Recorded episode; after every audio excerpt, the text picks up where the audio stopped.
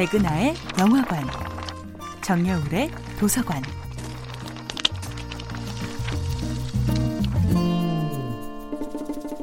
안녕하세요. 여러분과 아름답고 풍요로운 책 이야기를 나누고 있는 작가 정여울입니다.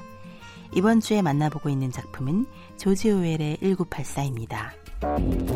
1984에서는 과거가 말살되고 모든 기록이 빅브라더스의 이익에 맞게 위조될 수 있습니다. 빅브라더스들이 말하는 혁명 이전의 시대에 대해서 사람들은 알 길이 없습니다. 모든 기록은 파괴되거나 위조되었고, 모든 책은 다시 쓰이고, 모든 그림은 다시 그려지고, 모든 동상과 거리와 건물의 이름까지 다시 만들어졌기 때문입니다. 하지만 윈스턴은 여기저기에 한 거의 작은 조짐을 상상해 봅니다.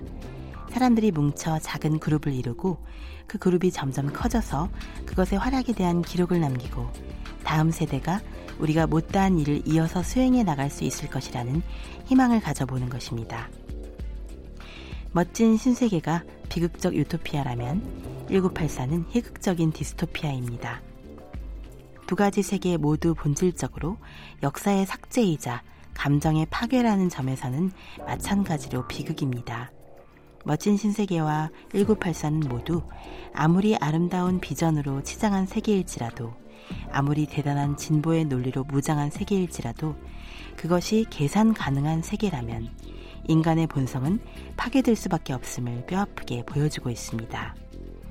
지금 현대인은 어떨까요? 멋진 신세계와 1984에서 묘사한 인류의 비극적인 미래가 그때보다 훨씬 현실에 가까운 모습으로 다가와 있습니다. 물질은 풍요로워졌고 과학과 문화는 발전했지만 그것이 과연 옳은 것일까요? 혹은 바람직한 것일까요? 어쩌면 인류에게 다가올 가장 불행한 미래 중 하나는 자원의 부족이나 자연의 대재앙 같은 것이 아니라 더 이상 저항할 힘이 남아있지 않은 사람들이 나아가 새로운 꿈을 꿀 기력조차 남아있지 않은 사람들이 점점 늘어난다는 것입니다. 조지 오웰은 타인에게 고통과 수치심을 가함으로써 권력을 만들어내는 사회를 비판합니다. 권력은 인간의 정신을 갈기갈기 찢어버린 뒤 권력자들이 원하는 새로운 모양으로 다시 맞춘 것입니다.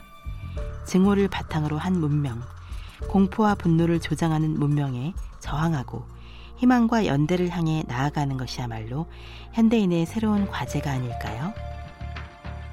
정여울의 도서관이었습니다.